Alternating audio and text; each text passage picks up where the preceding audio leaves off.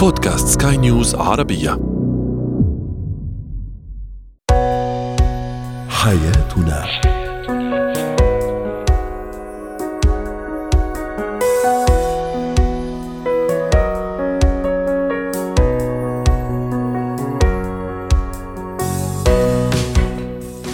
مستمعينا الكرام أهلا بكم معنا إلى حياتنا فضاؤكم اليومي الذي يعنى بشؤون الأسرة وباقي الشؤون الحياتية الأخرى والذي يمكنكم الاستماع إليه عبر منصة سكاي نيوز عربيه dot com slash podcast وباقي منصات سكاي نيوز العربيه الأخرى.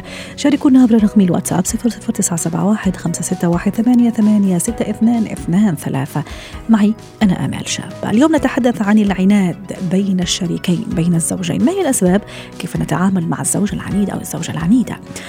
أيضا كيف نوجه المراهق كيف نوجه سلوكياته طبعا من دون انفعال عليه أو سخرية منه.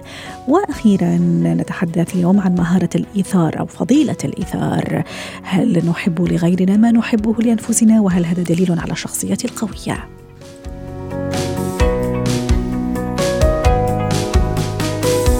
هو وهي.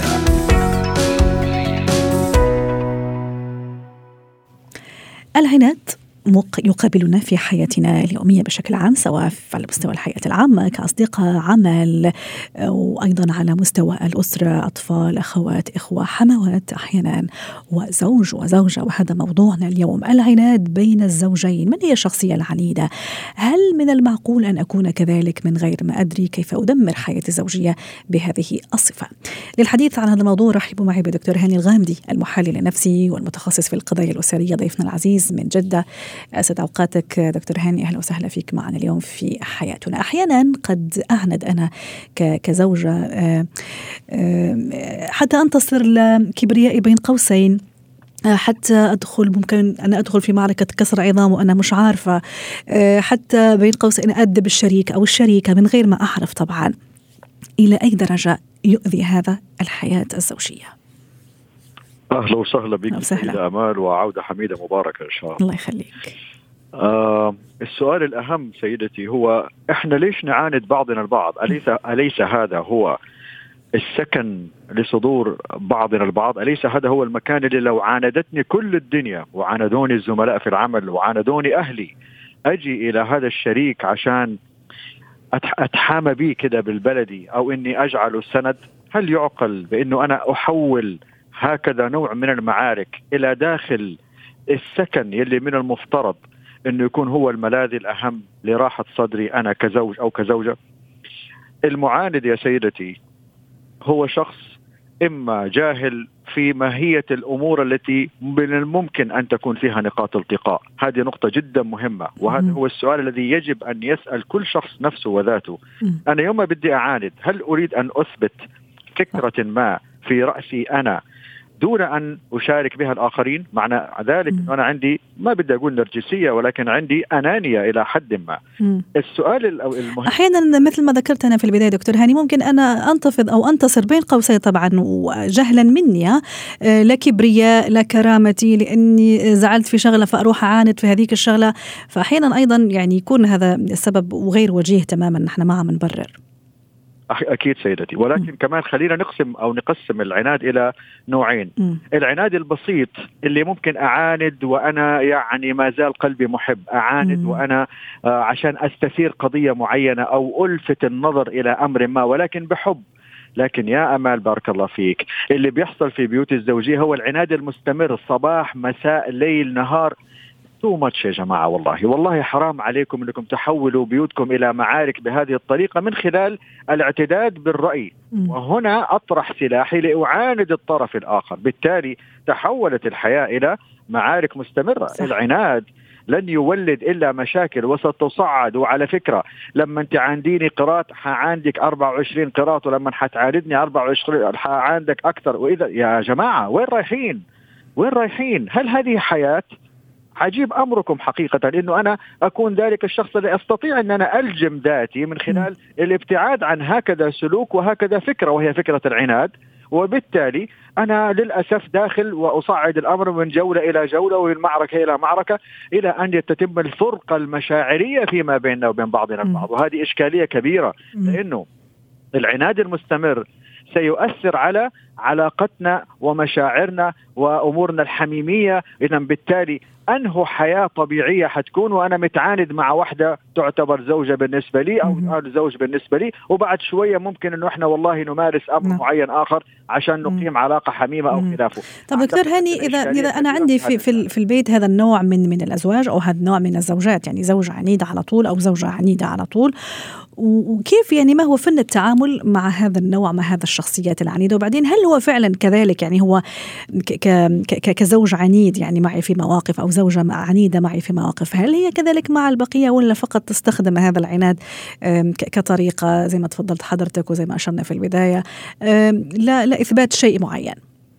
والله للأسف يا أمال إنه حلوين ظريفين طيبين وبنحبكم على قولتهم برا لكن في البيوت عناد مستمر. العجيب في الأمر إنه تلاقيه ظريف وما شاء الله عليه في المجلس ما في أحسن منه وهي عند صاحباتها وصديقاتها وزميلاتها في العمل ما في ما في أجمل منها. لكن العناد في البيت لكن هنا لازم إن إحنا كمان نعرج على نقطة مهمة. وهذه النقطة يعني أنا ما بدي ما بدي أوصفها للأمر. هل هذا الشخص اللي أمامي بيعاند هل هو نرجسي؟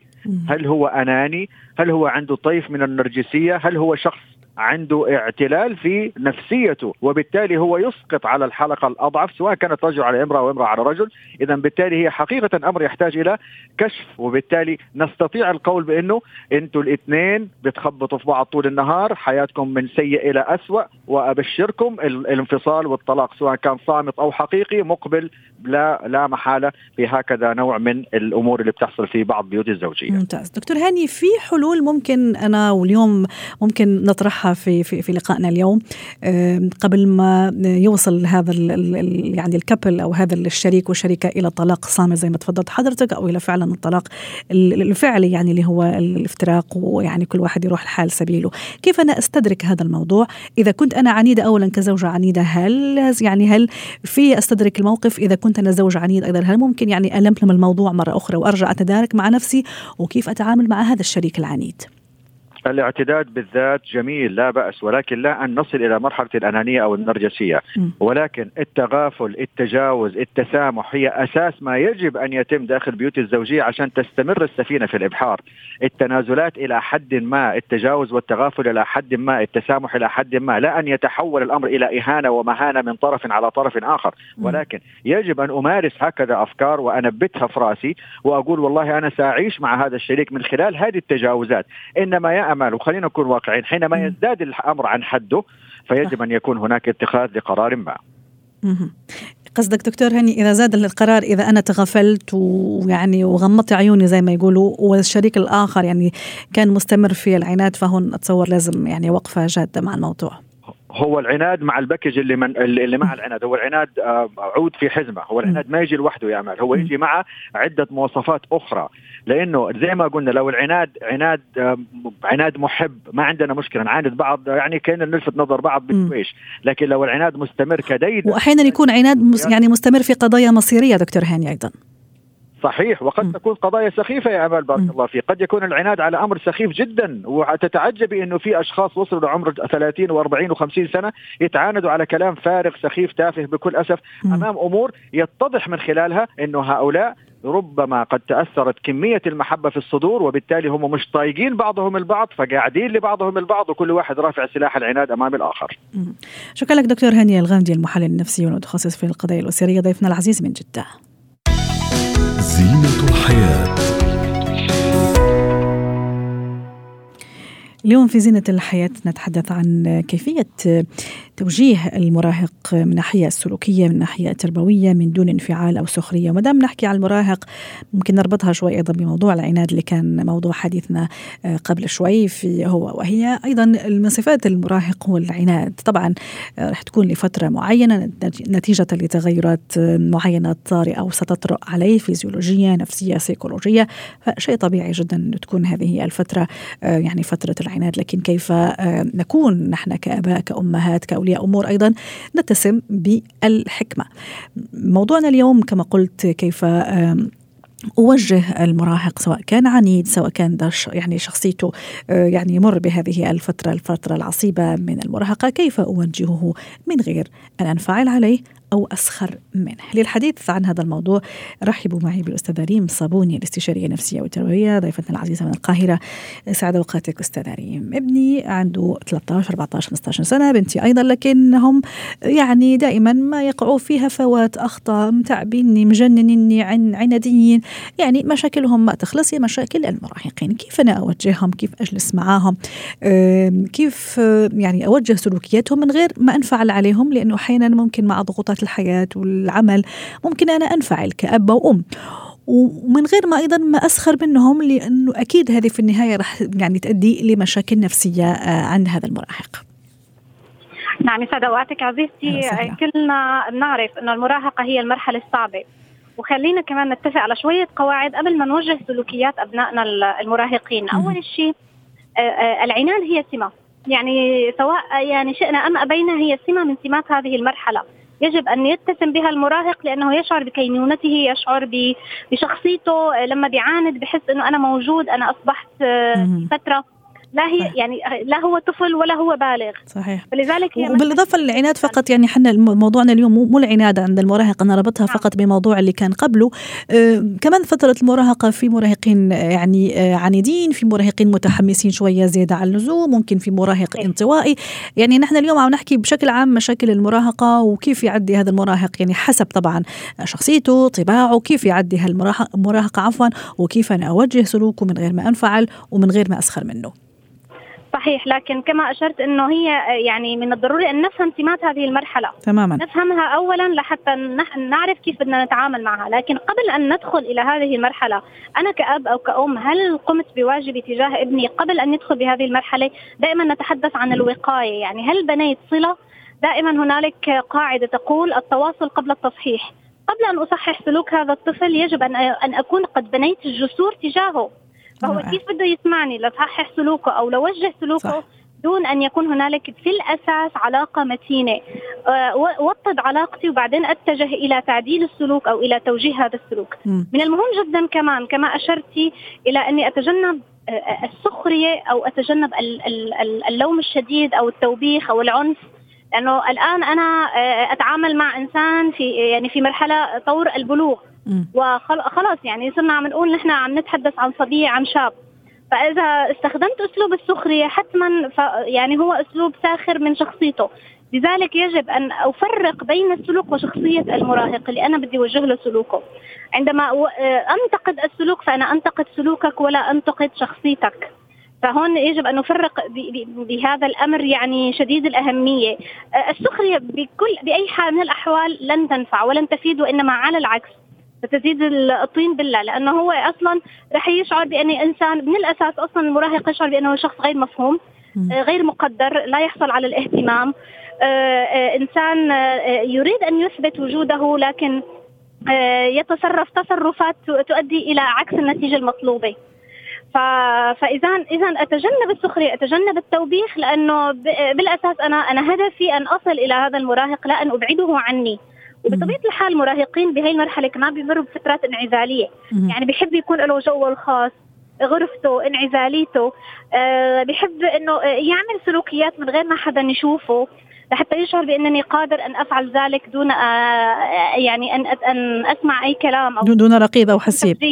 أو دون رقيب بالضبط. فلذلك أعود إلى هذه النقطة. هل بنيت علاقة جيدة مع مع مع ابنك أو رائع. وأنا عجبتني كثير هالفكرة وكنت حابة أرجع ليها ولكن الكلام أخذنا موضوع بناء هذا الجسر. أكيد أنه آه، قوام هذا الجسر أنا أتصور راح يكون الثقة راح يكون عدم الخوف أيضا. أنا لما يعني أعطي لابني المراهقة وبنتي الانطباع أنه يعني ما في في خوف آه أنا صح أبوك أو أمك لكن في النهاية أنا أقرب الناس ليك. يعني تفضل احكي لي أي شيء ممكن أشياء عملتها ممكن أشياء أنت تشوف إنه ما كان لازم تعملها لكن في النهاية أنا أقرب الناس لك فهذا الجسر لما يكون أساسه الثقة عدم الخوف الاهتمام الحب المحبة. فأتصور إنه هذا الشيء كثير ضروري. أنا كأب وأم راح يوصلني للنتيجة الحتمية إنه أنا أوجه هذا السلوك. آه من غير هالانفعالات ومن غير هالسخرية. وهو أيضا يجي يقبل علي حتى إذا كان عمل خطأ. شو ما كان هالخطأ أكيد أن أول أشخاص راح يلجا له بالضبط. يعني هون بلاحظ سلوك ابني. هل دائما ينعزل هو يحادث أصدقائه؟ آه، يلجأ لهم بالحل يلجأ لهم بالسؤال. آه، ليش ما أكون أنا الملجأ الأول والأخير آه، عند طفلي؟ طبعا أنا ممكن أترك ابني المراهق بأنه يستشير أصدقائه بأنه يتحادث معهم. لكن أيضا لا يعني أتركه وأقول خلص في مين عم بي هو بيرتاح له وبيحب يحكي معه. لا أنا دوري لن لم ينتهي بعد. رائع. أه بس لا أقتحم كمان خصوصيته. يعني أنا كوني أب أو أم فهذا لا يعطيني الأحقية أن أعامله على أنه ملكية خاصة وأنه أنا لما بدي اقرر آه، إني أنا أقتحم هذه آه، آه، المساحة الخاصة بك فسأقتحمها دون استئذان. م. يعني ليش ما بعامله مثله مثلي له حق الاحترام والاستئذان وأن يشعر بأنه له كينونة؟ طبعا أكيد. أكيد تماماً. طبعا. فهذه هذا ما نقصده ببناء هذه الجسور الاحترام الثقة المتبادلة الحوار الفعال. م. أيضا من المهام جدا إني أنا آه، كبالغ كبير بالعمر ممكن يكون عنده اهتمامات مختلفة عن اهتماماتي أنا. م. طيب ليش ما أجرب إني شاركه اهتماماته؟ يعني عادي أنا ممكن إن له طيب آه، وريني مثلا أنت بتلعب إيه على الموبايل مثلا. م. آه ممكن إني أنا يعني أقتطع جزء من الوقت وشاركه اللعب. ليش ما شاركوا هاي اللحظات اللي هو بيشعر فيها بأنه سعيد وأنه في أفضل حالاته طب أستاذة ريم حضرتك تحدثتي عن الحوار أنا بدي أروح لعكس الحوار. أحيانا كاباء وأمهات لما نحاول نوجه أطفالنا المراهقين تحديدا ممكن أحيانا يوصل حدنا معهم خلاص زعلنا منهم وجهناهم أكثر من مرة لكن ما جابت فائده أحيانا أنا كأب أو ام ألجأ للصمت آه كوسيلة للتوجيه أو كوسيلة للعقاب. وأتصور أنه هذه أيضا كثير مؤذية لهذا المراهق أليس كذلك؟ الصمت العقابي هو أسلوب قاسي جدا على البالغ فكيف على المراهق؟ يعني آه، هو يعرف آه، بالفعل بأنه صمت عقابي قاسي جدا. أنا أقطع معك آه، صحيح. تواصل كل جسور التواصل. كل الجسور. طيب كيف أنت عم تبني الجسور وبعدين بتروح بتقطعها؟ اذا هون في ذبذبة وهون ممكن يحصل ابتزاز عاطفي. لأنه أنا بعرف إنه طفلي أو ابني في الأول وفي الأخير ما له غيري فأنا هون عم ببتزه عاطفيا بحاجته لإلي. مية بالمية. وكمان عم أقول له روح لحدا ثاني هو اللي راح يسمعك ما دام أنت ما عم تسمعني روح لحدا ثاني. وممكن هون يصير هالشرخ ولا سمح الله يدخل أي طرف ثالث. يعني يعني ما فيش أمان مشكوك فيه ممكن راح يودي لابني لعواقب يعني آه، وخيمة. بالضبط يعني أنا أريد أن أجلب المراهق لا أن أبعده عني. فأترك له دائما خط الرجوع وخط التواصل ولا أقطع ابدا أي وسيلة. لأنه أنا مو بروح بقطع وبعدين برجع بحط اللوم عليه وبقول هو صحيح. ما عم بيلجأ لي هو ما عم بيسمعني. أكون أنا المبادر اولا وأخيرا لأنه نحن في, في الأخير نحن القدوة. صحيح. نحن الملجأ والملاذ الأول والأخير الآمن. صحيح. وحتى نختم إنه الهدوء والاتزان كأب وأم لازم يكونوا موجودين فينا في الحقيقة حتى نوجه يوجه هذا المراهق. آه، كما قلنا في البداية من دون انفعال ولا سخرية. وأهم من كل هذا أستاذ ريم حتى نختم مع حضرتك أنه لا نوجه لا نعاقب ونحن غاضبين أيضا. كنت تحت تأثير الغضب والانفعال. ممكن هذا أيضا راح يخلينا نتصرف في السلوكيات أو تصرفات يعني ابدا مش كويسة وراح تأثر على هذا المراهق بالسلب بدل ايجابا. شكرا لك أستاذ ريم صابوني أسعدتينا اليوم ضيفتنا العزيزة من القاهرة. مهارات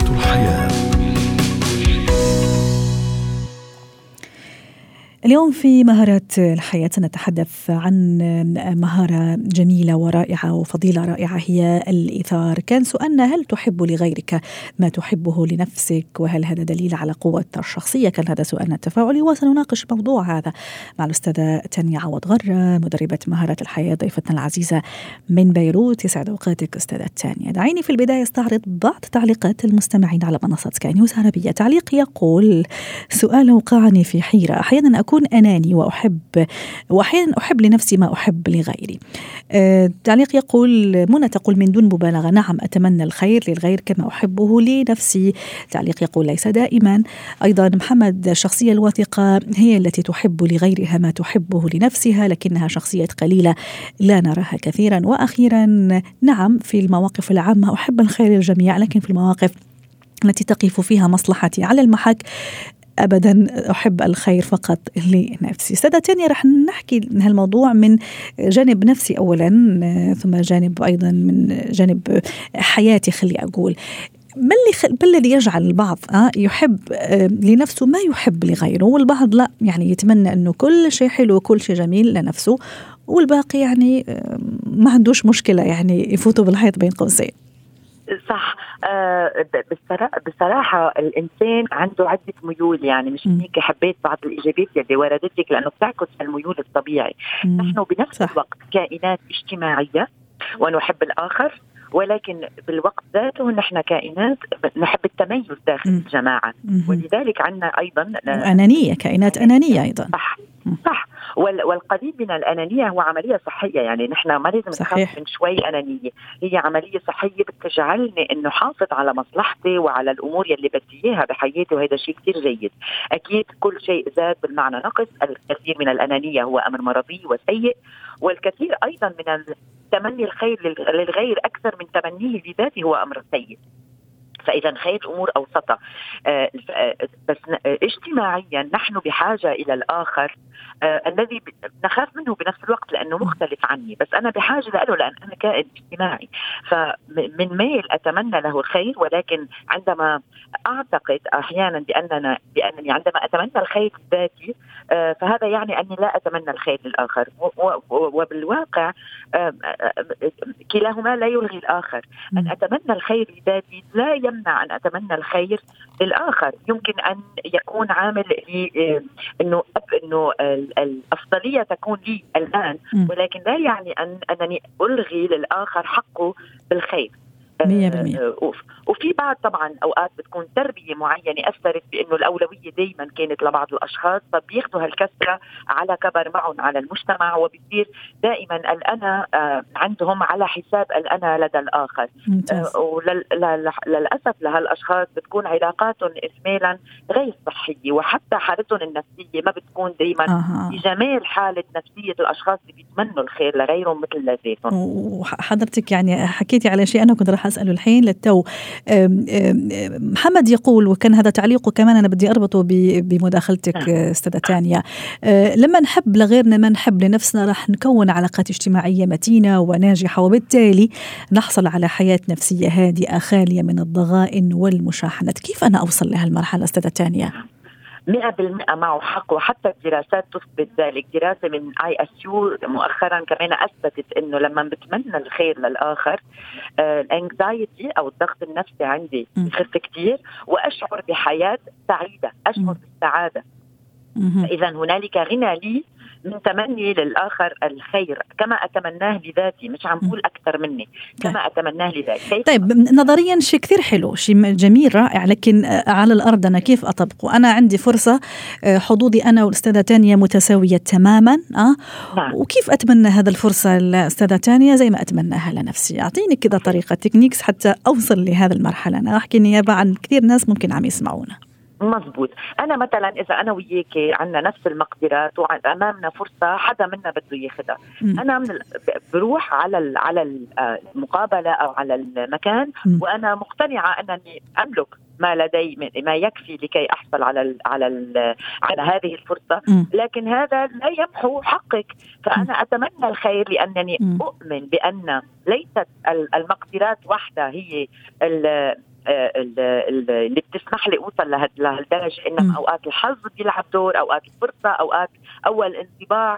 فبتمنى بقول إن شاء الله أنا اخذها وبنهاية النهار آه، الرزقه ما بتروح إلا لصاحبها. صحيح. يعني هذه كمان رح نربطها بجانب شوية آه، روحي ربما بجانب معتقدي ورح نزيد لها أيضا شوية شخصية وشوية طباع لأنه كمان الشخصية تصور الواثقة الشخصيه اللي عارفة نفسها مزبوط يعني عادي يعني ما رح كثير تتأثر وما عندها مشكلة إنه الغير ياخذ شيء جميل وشيء كويس زي ما عم تاخذه هي. 100% 100% لأنني عندما أكون عيني مثل ما بيقولوا عيني شبعانه آه، مكتفية أعرف قدراتي وأعرف نقاط ضعفي أثق بنفسي وأعرف أين أنا أين أبدع وأين لا وأؤمن بأن أوقات الفرصة ما بتجيني بتجي لغيري أوقات بتجي لإلي ما بتروح لغيري ما أنا لما باخذ الفرصة غيري راحت من دربه. فإذا الدنيا أخذ وعطاء والدنيا 100% مثل ما بنعطي هالدنيا الدنيا أغلب الأحيان بتبدلنا أنا طالما ما عندي طمع بهالدنيا وما عندي طمع بالآخرين وعيني مش بغرضهم بتمنى لهم الخير بيكون أمر طبيعي. نحن بشر طيبون بالفطرة. بينزعنا المجتمع وبنتعلم الغيرة والتسابق ولكن الدنيا تساعى الكل. صح وممكن أحيانا بيغيرنا مواقف ممكن سيئة يعني حصلت لنا ممكن شخصيات أذتنا ممكن حصلت لنا فهذه الإرهاصات كلها آه، غصبا عنا بين قوسين. راح أسمح نفسي تخلي بعض الأشخاص هيك يعني يكون دائما أناني وما يحب الخير. لا غيره لانك أنا جربت إني أحب الخير للكل بس في النهاية ما زبطت يعني. وفي النهاية أيضا حتى نختم استاذه تانية مع حضرتك. النضج كثير مهم والوعي أيضا مستوى الوعي كثير مهم في هذا في هذا الموضوع. صحيح. حتى نختم في أقل من دقيقة. أكيد. أكيد. النضج والوعي وأنا إني أعرف إنه تمني الخير للآخر ما بياخذ شيء من دربي. إنه أنا لا يكلفني. أن أتمنى الخير للآخر. لا يكلفني لن يأخذ مني شيء. صحيح. وأكيد على على نياتكم ترزقون. يعني النية لما تكون طيبة أكيد. طبعا. يعني الرزق راح يكون طيب يكون كثير وعلى عكس ذلك لما النية تكون سيئة. إن شاء الله نوايانا تكون طيبة ونوايا الناس فينا تكون طيبة. شكرا لك أتمنى لك يوم سعيد. استاذة تانية عوض غرة ضيفتنا العزيزة من بيروت.